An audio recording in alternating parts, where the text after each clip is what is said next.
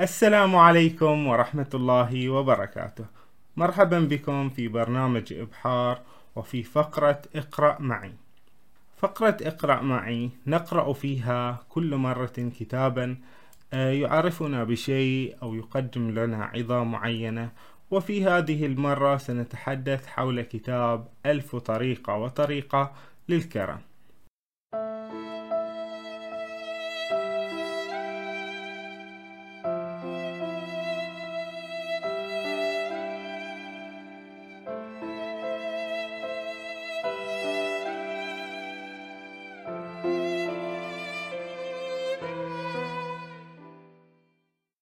وقد يتساءل البعض هل نحتاج كتبا لتعرفنا بأهمية الكرم أو أهمية الصدق أو أهمية الإخلاص وغيرها من هذه الأمور؟ إن المواضيع الأخلاقية هي مواضيع يعرفها كل الناس ويعرفون يعرفون أهمية الكرم وأهمية الصدق وأهمية الإخلاص وغيرها من القيم بالوجدان حتى لا يحتاجون لأحد أن يعلمهم بهذه الشيء. وهذه ما تسمى بالموعظة إذ أن المواعظ هي أشياء نعرفها مسبقا ولكننا إذا سمعناها مجددا نتعظ ونتذكر أهمية هذا الشيء. فالإنسان آه، مشكلته أنه ينسى الأمور التي يعرفها أساسا فيحتاج دائما لمن يذكره بأهمية هذه الأشياء لتكون مجددا حاضرة في واقعه ويقوم بها على أتم وجه. فلذلك هذا الكتاب يعني مهم وخفيف إن شاء الله. فلنبدأ إذن في قراءة هذا الكتاب. إننا ننظر بعين الإعجاب إلى كرم الآخرين ونتمنى بشدة أن ينظر إلينا باعتبارنا كرماء. فبالنسبة لنا لا يفوق الكرم أهمية سوى عدد قليل من الفضائل ولكن ما الكرم تحديدا؟ ولماذا يبدو في بعض الأحيان غير كاف. يستكشف هذا الكتاب الصغير جميع الجوانب المختلفة للكرم ويسعى لإظهار الكيفية التي يمكننا من خلالها جعله جزءا محوريا من حياتنا اليومية وباحتوائه على مزيج من الاقتباسات الملهمة والنصائح العملية. ستجد بداخل صفحات هذا الكتاب كل شيء تحتاج إليه للتعرف على كرم الآخرين ولمساعدتك على أن تصبح شخصا أكثر كرما. إذا ما الكرم؟ الكتاب مقسم إلى فصول ملونة. الفصل الأول هو ما الكرم؟ الفصل الثاني الكرم العثور على الطريق. الفصل الثالث بالبحري كرم القلب. والفصل الرابع بالأصفر العامل الكريم. والفصل الخامس حياة الكرماء المرشدون. والفصل السادس ابقى كريما. فلنبدأ إذن بقراءة بعض ما هو موجود في هذا الكتاب. لا يقاس الكرم من خلال تقدير الآخرين ولكنه يقاس بصدق دوافعك. كلما زادت كلفة الكرم زادت قيمته. هذه مهمة هذه العبارة. أن الكرم من الواضح أن الكرم يحتاج إلى كلفة. يعني قد يقول الإنسان أنا بكون كريم آه بشيء بسيط يعني. هذا لا يسمى كرما حقيقيا. الكرم كلما تكون كريم تدفع شيئا يعني باهظا. قد وقد تختلف أشكال هذا يعني ما تقدمه قد يكون مبلغا ماليا قد يكون هدية ثمينة قد يكون آه، وقتا تقضيه قد تكون خدمة يعني كبيرة وهكذا. فكلما زادت كلفة الكرم زادت قيمته. منبع الكرم لا بد أن يكون القلب لا العقل الكرم إدمان فبمجرد تجربته قد تدمن الشعور بالسعادة الروحية التي يمنحها لك. الكرم الحقيقي شامل وليس انتقائيا. فابذل جهدا خاصا لكي تكون كريما مع شخص لا تحبه. فقد يبهرك رد فعله. إذا الإنسان الكريم ليس كريما فقط على بعض الناس على أقاربه فلنفترض أو على أصدقائه بل هو كريم أيضا على أعدائه. الكرم الصادق في نظري هو أن تعطي كل ما لديك ومع ذلك تشعر دائما كما لو كنت لم تخسر شيئا. الكرم هدية الشخص لنفسه. من الصعب عادة التحلي بالكرم ولكنه ليس مستحيلا وكلما زادت صعوبة الكرم زادت قيمته. الكرم علاج الخطايا. إذا أخطأت كن كريما. فكر في الإعطاء كواجب لا كمنحة. أي أن ما نعطيه للناس ليس منحة نقدمها لهم ليس تكرما وتعطفا منا بل هو واجب علينا. إن حب شخص ما بصفة يومية هو أسمى أفعال الكرم وهو الكرم هو تعبير أساسا عن الحب. عاد ما يفاجئك الكرم بقدر ما يفاجئ الآخرين فالمفاجأة جزء من تأثير الكرم تجاه كل من المعطي والمتلقي. من الممكن أن يكون التسامح نوعا من الكرم. فعلا حينما تتسامح مع الآخرين سواء في فكرة لديهم سواء في أي شيء يعني مختلفين فيه عنك أنت تقول لهم أنهم يمكن أن يعيشوا يعني بسلام معك. الرحمة هي السلسلة الذهبية التي تربط المجتمع ببعضه. نريد جميعنا تلقي الكرم ولكي يحدث هذا لابد أولا أن نبدي الكرم. فإذا كن أنت أول من يبدأ بالكرم. بالعطاء نلقى العطاء. الرسالة التي يرسلها الكرم دائما واحدة أنا أحبك. قدم جميع ما يمكنك من خير. بجميع الوسائل الممكنة وبجميع الطرق الممكنة وفي جميع الأماكن والأوقات إلى أكبر قدر ممكن من الناس ولأطول فترة ممكنة. منح المعرفة أكثر فائدة وكرما من منح أشياء مادية. تقديم المعرفة هو نوع من أنواع الكرم. وكما موجود في الحديث أن إذا مات ابن آدم انقطع عمله إلا من ثلاث واحدة منهم علم ينتفع به. ما تكتنزه لن يصير ملكك بحق. هذه جدا مهمة هذه العبارة. أحيانا بعض الأغنياء لديهم الكثير يعني رقم فلكي في هذا في حساباتهم في آه، ممتلكاتهم. ولكن هل هم يملكونه فعلا؟ إن الملكية قد تكون مسجلة في ورقة ولكن في الواقع هل هي آه، تفيد الشخص بشيء؟ أما إذا لو كان تكرم بها على آخرين أو على الأقل استخدمها هو شخصيا فسوف يكون لها معنى حقيقي. الكرم يعني طرح حبك لذاتك جانبا. يكمن الكرم الحقيقي تحديدا في الكفاح لتدمير الأسباب التي تغذي الإحسان الزائف. خذ أقل مما تعطي وسيبدأ الناس في وصفك بالكرم قلب المعطي يحدد مدى قيمة الهدية. التحلي بالكرم هو الاعتقاد بأن الناس الآخرين يستحقون قدرا قليلا من الجهد فحتى إذا أصبح فرد واحد ناكرا للجميل فإن البشرية جمعاء تقدر دوما الكرماء. الكرم الأعظم هو عدم التعلق بأشياء مادية. السر وراء البخل هو تعلق صاحب المال بأمواله كأنها جزء منه. فالكرم هو عدم التعلق بهذه الأشياء المادية. العطاء دون انتظار الأجر هو أمر يتفرد به البشر.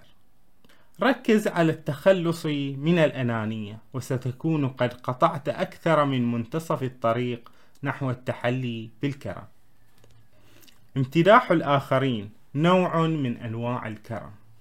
الكلمة الطيبة كما موجود في الحديث النبوي الكلمة الطيبة صدقة. فهذه الكلمة الطيبة قد تكون مدحا للآخرين قد تكون آه، مواساة لهم وغيرها من آه، الكلام الطيب. رعاية الآخرين رائعة وأحيانا ما يكون عدم تقديم الرعاية نوعا من أنواع الرعاية. عادة ما يحدث الكرم في لحظة واحدة ولكن تأثيره قد يدوم مدى الحياة. لا يستطيع أحد غيرك أن يعرف إذا ما كنت كريما أم لا حيث أن الكرم يعتمد بشكل أساسي على دوافع الشخص الذي يقوم بالعطاء. ليس هناك شخص أكثر كرما من الذي لا يمتلك الكثير لكي يعطي ولكنه يعطي. كثيرا ما نرى فقراء يحتاجون إلى المال ولكنهم دائما نراهم يقدمون الكثير من الكرم بمختلف أشكاله ومن بينها الأمور المادية بأشكال متنوعة. يعني هذا الكرم الكبير الذي نراه عند شخص لا يملك إلا عشرة دنانير ويعطي منها دينارا واحدا ونرى آخرا يملك ملايين الدنانير ويشح عن دينار واحد. فانظر الفرق الشاسع بينهما. من الضروري أن تتعلم تقدير كرم الآخرين لكي تكون كريما. الكرم الحقيقي هو القيام بشيء رائع لشخص لن يعلم به أبدا. هل جربت أن تقدم لشخص هدية دون أن يعلم أنها هدية أصلا؟ ودون أن يعلم أنك قدمتها له؟ أنت فقط أفدته. أنت فقط أعطيته شيئا يفيده دون أن يشعر أنه قد استفاد أساسا. فهذه هدية آه، وكرم حقيقي. من الممكن في كثير من الأحيان أن يلاقى الكرم بالجحود ولكن لا تجعل هذا الأمر يثنيك عن الكرم فهو في النهاية يستحق كل هذا العناء. الكرم العثور على الطريق. ما نوع الخطوات العملية التي يمكننا اتخاذها لكي نصبح كرماء؟ في هذا القسم سنرى أن التغييرات الصغيرة في حياتنا قد يكون لها تأثيرات هائلة على حياة الآخرين. إن أولئك الذين يعطون فقط عندما يطلب شخص منهم شيئا قد انتظروا بالفعل طويلا جدا. حتى أصغر الأفعال قد تحدث فارقا كبيرا ليوم شخص آخر. فابقي الباب مفتوحا لشخص ما وابتسم في وجهه. أيضا هذه موجودة في الحديث النبوي. تبسمك في وجه أخيك المؤمن صدقة. عندما تنتهي من قراءة كتاب تبرع به إلى مكتبتك المحلية أو اعطه لصديق. التقط نفاية من أي مكان تمر به. وضعها في سلة مهملات قريبة. زر جيرانك المسنين. واسألهم ما إذا كانوا يحتاجون إلى شيء. إذا بدأ أن شخصا قد ضل الطريق فاسأله إذا كان كل شيء على ما يرام واخبره بالاتجاه. لا تهدر الكثير سواء من الطعام أو الماء أو أي شيء تشتريه من المتجر. فخفض الاستهلاك من جميع الموارد هو أحد أعمال الإحسان نحو كوكبنا. ساعد شخصا يجد صعوبة في تحريك عربة أطفال. أعرض على شخص أن يتقدمك في الصف في أثناء انتظارك في المتجر. هذه كلها وسائل من وسائل الكرم. إن الكريم هو ذلك ال الذي يبحث عن أي شيء يقدمه للناس. قل صباح الخير للشخص الواقف بجانبك في المصعد. الكلمات الجيدة تجلب المشاعر الجيدة للقلب فتحدث بلطف دائما. لا أحد يستطيع أن يتسبب في خطر دائم للعالم إذا كان يتصرف بروح كريمة فحتى الأخطاء التي ترتكبها ستكون لها تبعات ضئيلة طالما كنت تتصرف بقلب منفتح معطى. الخطوة الأولى لكي تصبح شخصا كريما هي أن تتوقف عن قول ما الذي يمكنني الحصول عليه وأن تبدأ في قول ماذا يمكنني أن أعطي. أليس من الأفضل أن تحيا حياة مفيدة للآخرين بدلا من أن تموت غنيا؟ إذا كنت ترى الناس أنفسهم كل يوم في الحافلة أو القطار فابدأ محادثة معهم واسأل عن حالهم كل صباح. قم بإعداد وجبة غداء مفاجئة لأحد الأشخاص. كن قريبا عندما تكون المساعدة مطلوبة ولكن ابتعد عند تقديم المديح والشكر. اختر أن يحكمك الحب لا الخوف. تصرف كما لو كان ما تفعله يحدث فارقا فهو يحدث فارقا بالفعل. إبداء القليل من الرحمة من شخص لآخر خير من إبداء الحب الواسع للإنسانية جمعاء فعلا هذه آه، عبارة جميلة. أن إذا كنت تقول أن أحب كل الإنسانية وغيرها ثم تقسو على جارك أو على شخص قريب لك فأي إنسانية تحبها؟ لا يوجد عمل خير يضيع هباء أبدا مهما صغر. هل تمتلك موهبة رياضية؟ أعرض تدريب فريق محلي من الشباب فإن لم تجد فريقا محليا فأنشئ واحدا. من يعطي مبكرا يكرر العطاء. في أحد كتب الحكمة القديمة كتب ذلك اهزم الرجل الغاضب بالحب واهزم الرجل سيء المزاج بطيبة القلب واهزم الشح بالكرم واهزم الكذب بالصدق.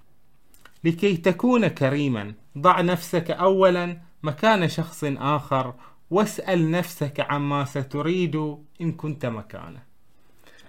هذه عبارة جميلة وأعتقد أن منبع الكرم هو تحسسك لمشاعر الآخرين. زر شخصا يرقد في المستشفى أو شخصا يشعر بقليل من المرض في منزله. فأكثر وقت نقدر فيه كرم الآخرين عند مرضنا. هل تتفاعل على مواقع التواصل الاجتماعي؟ اترك تعليقات إيجابية على موقع تويتر وفيسبوك والمدونات. فعلا هذه أيضا تعتبر من ضمن الكلمة الطيبة التي يمكن أن تقدمها للآخرين. اسأل أحد الجيران إذا ما كان يريدك أن تحضر له شيئا عند ذهابك إلى التسوق. غادر مبكرا عندما يكون لديك موعد مع شخص ما. فأقيم ما نمتلكه جميعا هو وقتنا فلا تترك أحدا ينتظرك أبدا.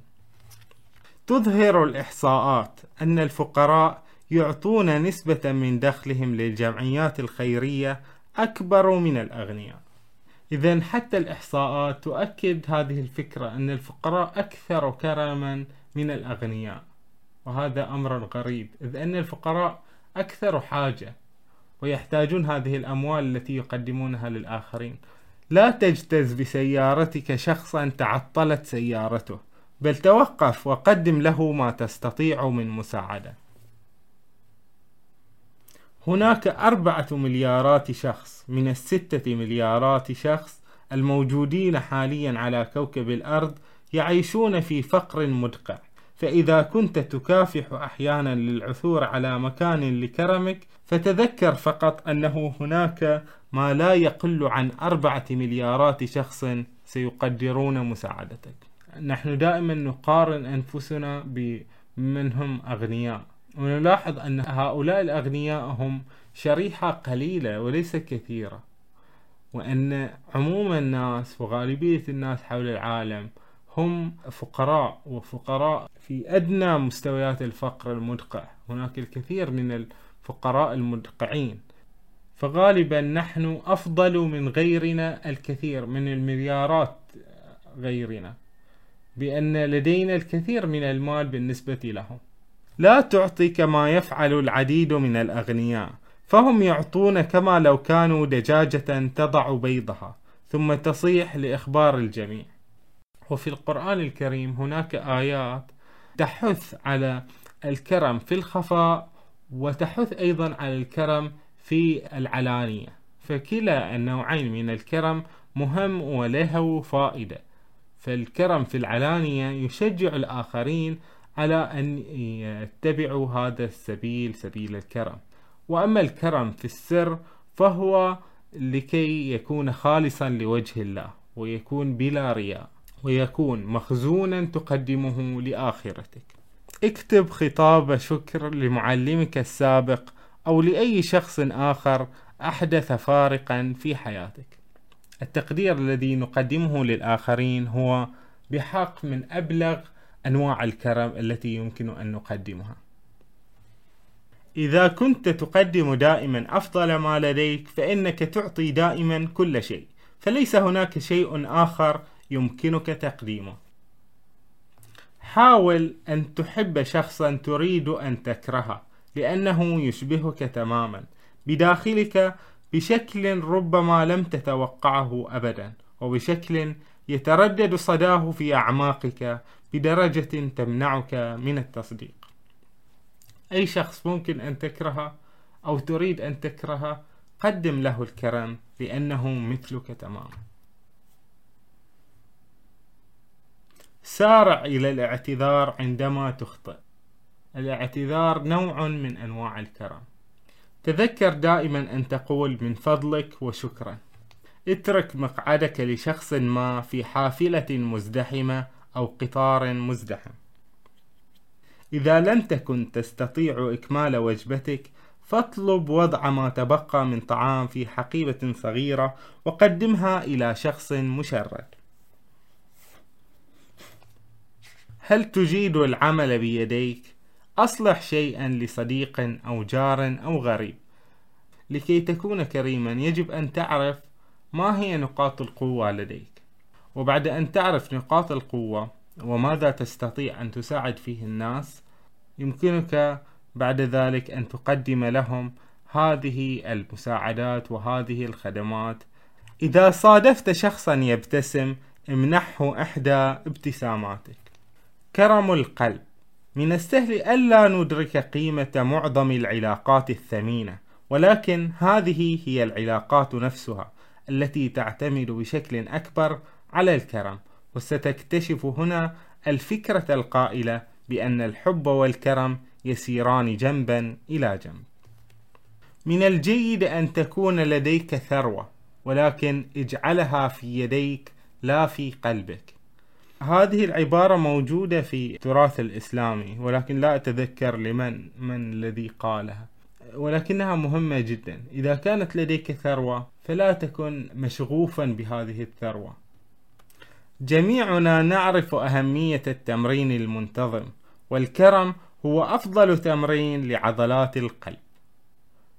عشان يكون قلبك صافي وأبيض مهم أن تكون كريم في كل الأوقات وتقدم الكرم باستمرار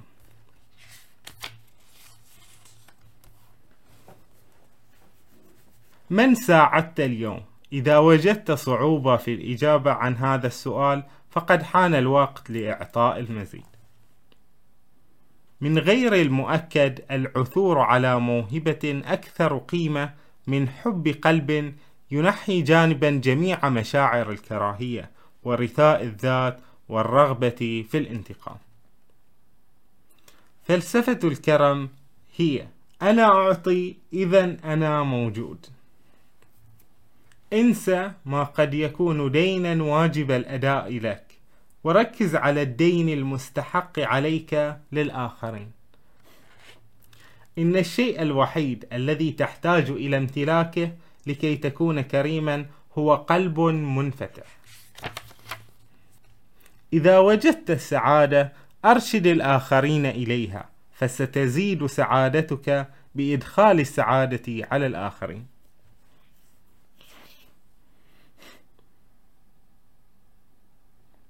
لا يلقى كرمك التقدير دائما ولكن الأشخاص الذين لا يقدرون كرمك هم الأكثر حاجة إليه. هذه أيضا عبارة جميلة لكي تكون كريما نحو الآخرين. لابد أولا أن تصبح كريما نحو نفسك. مهم أن نكون كرماء تجاه ذاتنا. نعامل أنفسنا بكرم. ازرع الكرم في الأماكن التي لا تجد فيها كرما. فتلك هي الأماكن التي تشتد فيها الحاجة إلى الكرم. حب الآخرين لك يمنحك القوة وحبك للآخرين يمنحك الشجاعة. لاوتسو الهدايا التي تمنح بسبب الشعور بالذنب أو الواجب هي هدايا تمنح من الرأس لا من القلب. وكما قلنا أن الكرم يبدأ من القلب لا من العقل هذه العبارة جميلة. إذا لم تجد في العطاء ألما فمن المحتمل أنك لا تعطي بما يكفي. شيء طبيعي عندما تقدم نصف دينار فلنفترض غير لما تقدم مئة دينار. تلك تؤلمك كثيرا ولكن المؤلمة لك هي الأكثر كرما هي التي فعلا تعبر عن كرم حقيقي. أما أن تقدم الشيء القليل بالنسبة لك فهو شيء لا يعول عليه ولا يعد من الكرم الحقيقي. لست مضطرا أبدا للانتقال بعيدا لكي تجد شخصا محتاجا. أن الأشخاص المحتاجين يعيشون حولنا. كل إنسان محتاج لشيء. حتى الشخص الأغنى في العالم يحتاج إلى مساعدة الناس وإلى كل هذه الأمور. موسى بن ميمون يقول إن نية القلب هي مقياس كل شيء. كن كريما نحو جميع الكائنات الحية وليس البشر فحسب. فالحيوانات تلتمس الحنان والرحمة مثل ما نفعل. من الممكن أن تعطي دون حب ولكن من المستحيل أن تحب دون عطاء. ينفتح القلب تدريجيا مثل الزهرة. ففي كل مرة تعطي تظهر بتلة أخرى. دائما هذا مثل صيني جميل. دائما ما يعلق بعض العطر في اليد التي تعطي الورود. هذه جميل إن اليد اللي تعطي ورد للآخرين يعلق فيها بعض العطر. وهذا المثل هو تعبير عن تقدير الشخص الكريم. أحيانا يكون إمساك اللسان هو أكرم أعمال يومك. أحيانا أنت ممكن تتكلم بكلام سيء أو في قلبك يكون معصب أو شيء فتبغي تقول كلام سيء تجاه شخص آخر. فإذا توقفك عن الحديث هو نوع من أنواع الكرم. هاي كلمة جميلة. القلوب التي لا تعطي سرعان ما تتوقف. لما تعيش بروحك بأنانية فقط أريد لنفسي وللأشخاص القليلين المحيطين بي. هذه القلوب الضيقة ستضيق فعلا بسرعة وستموت بسرعة. أما القلوب التي تحب الآخرين فهي القلوب المعمرة التي تبقى طويلا. العطاء فن وليس علم فلا تجهد نفسك في التفاصيل. وإلا ستضيع في النهاية فرصة التحلي بالكرم. ذات يوم ستفكر فيما مضى وتدرك أن معظم ذكرياتك الجيدة محبوكة من نسيج الكرم. الذكريات الجيدة لاحظ أنها ستذهب إلى أمور كنت فيها كريما أو كان الآخرون فيها كريمين عليك. عندما تتحد خيوط العنكبوت يمكنها أن تقيد أسدا مثل أثيوبي. لا تبخل من إعطاء القليل فإن الحرمان أقل منه. هذا قول منسوب للإمام علي. تعلم الإسعافات الأولية الأساسية. فما الذي يمكن أن يكون أكثر قيمة من إنقاذ حياة إنسان؟ الإعطاء بفتور قد يضر أحيانا أكثر مما ينفع. لاحظ أن لاحظ كيف أن الإعطاء المهم فيه هو كيفية هذا الإعطاء.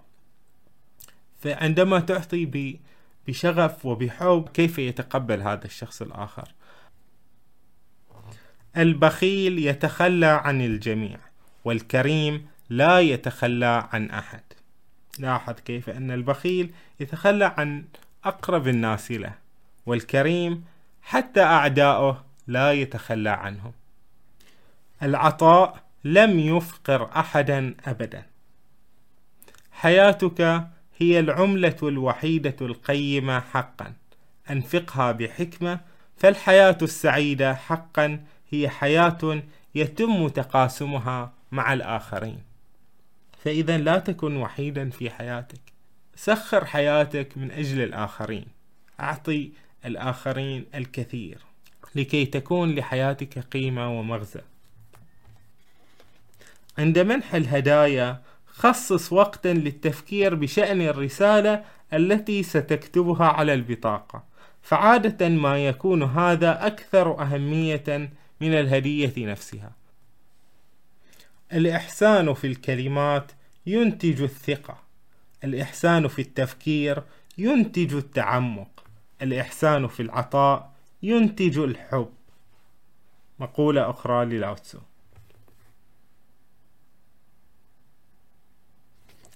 أظهر اهتماما بهواية من تحب حتى لو بدت مملة بالنسبة إليك. هذا الكرم هو هكذا في كل شيء في كل صنوف الحياة والتعاملات مع الآخرين. الحب زائد العمل يساوي الكرم. هذه آه، معادلة الحب المختصرة. ربما يبدو الآخرون سعداء ظاهريا ولكنهم لديهم مشكلات سرية. ولن تعرف هذا إلا إذا اهتممت بما يكفي لكي تسألهم. العامل الكريم. جميعنا نميل إلى التحلي بمزيد من الحذر في أماكن عملنا. فهل من الممكن أن نصبح أكثر سعادة وإنتاجية إذا تحلينا بمزيد من الكرم في العمل؟ المال كنز عظيم يزداد فقط كلما وهبته للآخرين. رصيدك الروحي أكثر أهمية من رصيدك البنكي. لا شيء أخطر من أن يعمي النجاح عينيك. لا تهتم بشؤونك فقط. أظهر اهتمامك بالآخرين. الثروات تزيد الشهوات ولا تشبعها. اعرض توصيل أحد الزملاء بسيارتك إلى العمل أو المنزل. رغم قيمة غبار الذهب فإنه يعوق رؤيتك عندما يدخل في عينيك. هذه العبارة مجازية. أنك وأنت تبحث عن الذهب والمال وغيرها يعمي عينيك لهذه الدرجة أن المال فتنة تجعلك تعمى عن الحياة وتكون شخصا آه، لا يرى في الحياة غير هذه الأمور المادية. وهذه من أكبر الجرائم اللي يرتكبها الشخص في نفسه أن يتعلق بهذه الأموال بالرصيد البنكي الذي لديه. يعني يرتكب جريمة كبيرة في حق نفسه. الإنسان ليس هو المال الذي لديه. إنسان أكبر من ذلك بكثير.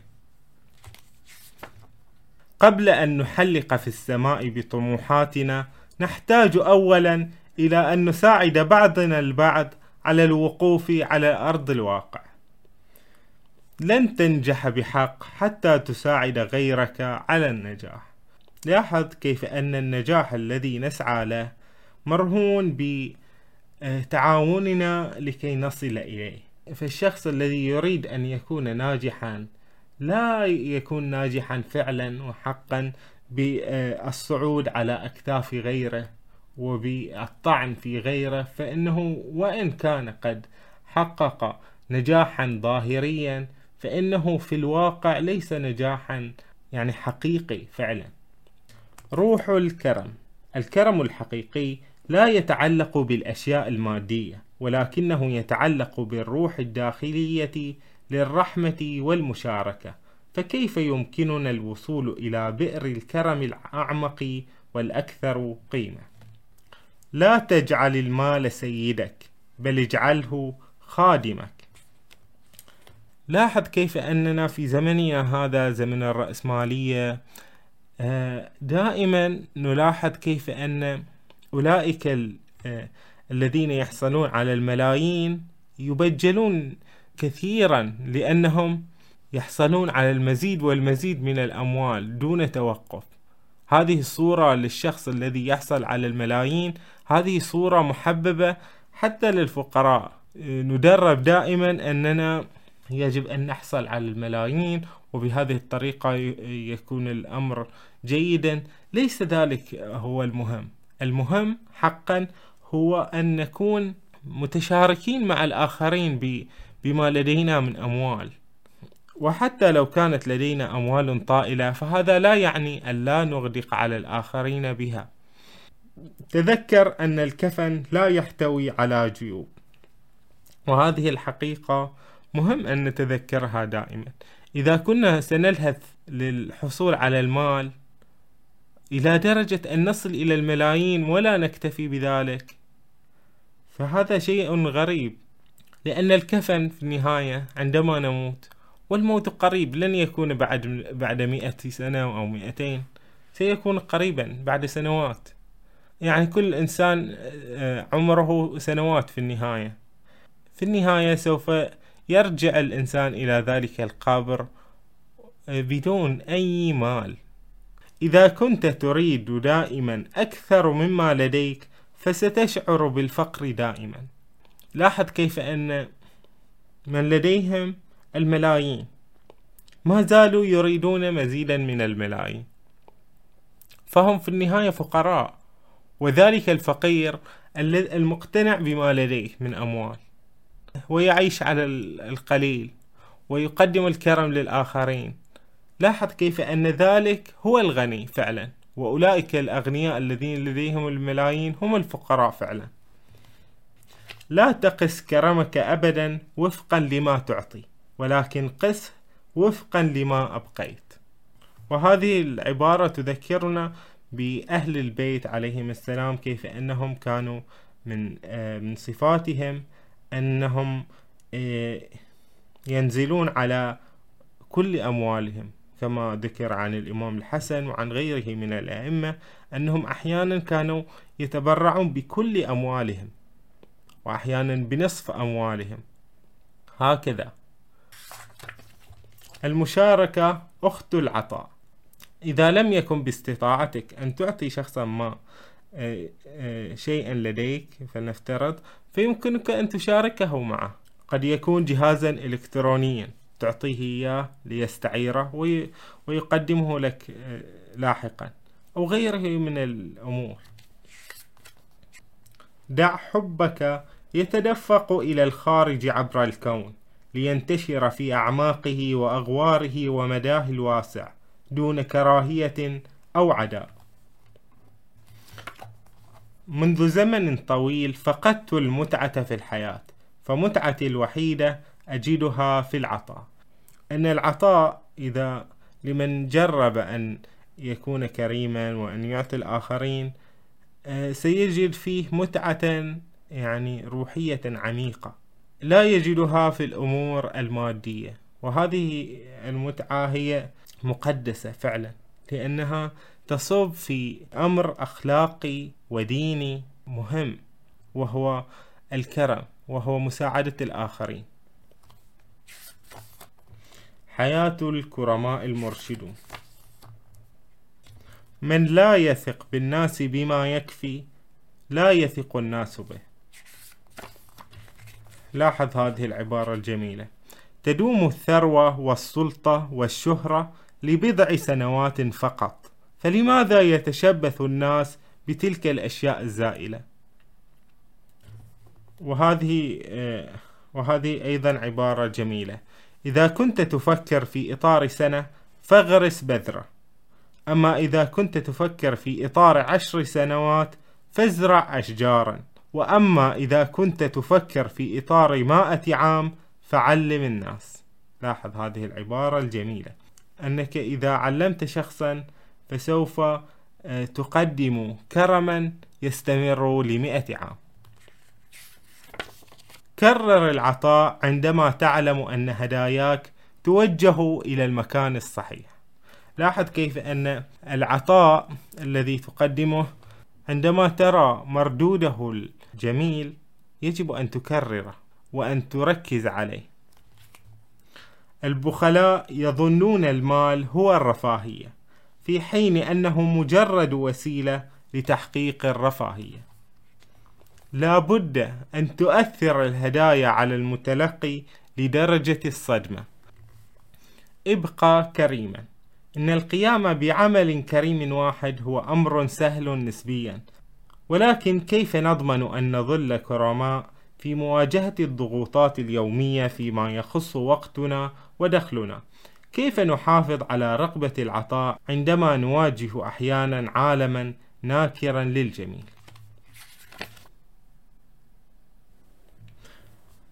لاحظ كيف أن الكرم سيعقبه بعض الأحيان نكران للجميل. فسيبدو لك كيف أنك تقدم الكرم والآخرون آه، لا يعترفون بهذا الكرم. ولكن الكريم حقا هو من لا يعبأ بشكر الناس أو عدم شكرهم. وكما موجود في سورة الإنسان وهي نزلت في أهل البيت حيث أنهم أعطوا كما موجود في السورة ويطعمون الطعام على حبه مسكينا ويتيما وأسيرا. إنما نطعمكم لوجه الله لا نريد منكم جزاء ولا شكورا. فإذا أخذنا صورة جيدة حول هذا الكتاب المحتوي على بعض الاقتباسات وعلى بعض الكلمات الجميلة التي تقدم الموعظة في آه، موضوع الكرم.